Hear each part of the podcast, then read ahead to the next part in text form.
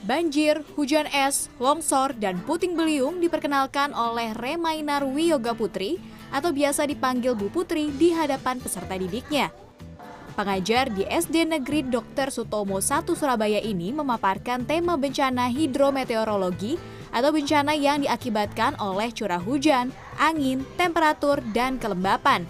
Tujuannya memberikan pemahaman mengenai bencana hidrometeorologi hingga meningkatkan kewaspadaan pada peserta didiknya. Tapi untuk yang spesifik ke yang untuk anak-anak ini saya buat sendiri supaya anak-anak lebih mengerti sesuai dengan bahasanya sesuai dengan anak-anak. Jadi saya olah sendiri, saya buatkan sosialisasi seperti ini, seperti itu. Tujuannya apa Bu Putri? Supaya satu, karena kalau wali murid sudah dapat suratnya dari Kepala Dinas Pendidikan, jadi beliau bisa membaca dari situ. Tapi untuk anak-anak harus perlu diterjemahkan lebih uh, spesifik, lebih sederhana supaya anak-anak bisa lebih memahami apa yang harusnya dilakukan saat ini.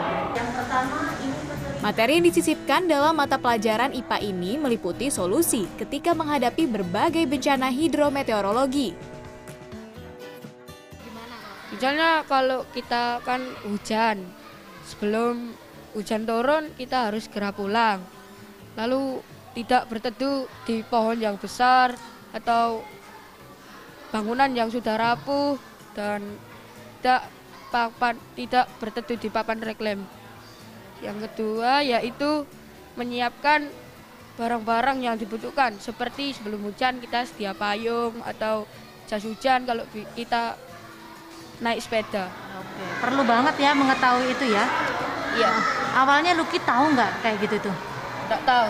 Awalnya ya. Iya. Oh, terus ini tadi diterangin jadi tahu ya. Iya. Yap, pengembangan materi yang disampaikan Putri berdasarkan kondisi terkini. BMKG Juanda di Sidoarjo memang sudah memberikan peringatan dini bencana hidrometeorologi di Jawa Timur. Ini ditindaklanjuti oleh Kepala Dinas Pendidikan Surabaya yang bersurat ke setiap kepala sekolah.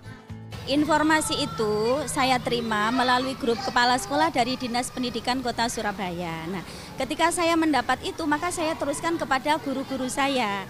Nah, harapannya guru saya ini menyampaikan kepada siswa yang diampunya yang menjadi tanggung jawab di kelasnya. Nah, nanti dari siswa ini harapannya nanti informasi akan diteruskan kepada orang-orang yang ada di rumahnya masing-masing. Sehingga harapannya himbauan ini betul-betul ditaati sehingga Surabaya ini menjadi kota yang aman, insya Allah seperti itu.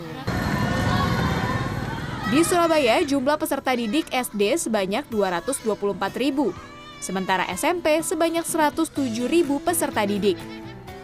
Dengan bersurat di setiap kepala sekolah, diharapkan edukasi mengenai bencana meteorologi bisa meluas, hingga kewaspadaan setiap warga semakin tinggi.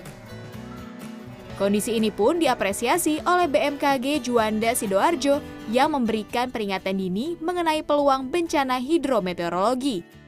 Awal musim hujan maupun masa peralihan atau masa pancaroba itu kondisi cuacanya cukup ekstrim mbak di masa-masa tersebut. Sehingga perlu diwaspadai untuk masyarakat karena potensi hujan dengan intensitas sedang bahkan hingga lebat disertai angin kencang saat maupun petir itu masih sangat bisa terjadi. Selain memberikan edukasi di sekolah-sekolah, lingkup dinas di pemerintah Kota Surabaya juga terus bersinergi seperti BPBD Surabaya yang terus berkoordinasi dengan Dinas Lingkungan Hidup untuk perantingan pohon dan pengelolaan sampah di saluran. Dinas Sumber Daya Air dan Bina Marga untuk perawatan kelancaran saluran air. Selain itu juga mengimbau masyarakat untuk ikut melakukan kerja bakti dalam membersihkan dan perawatan saluran air.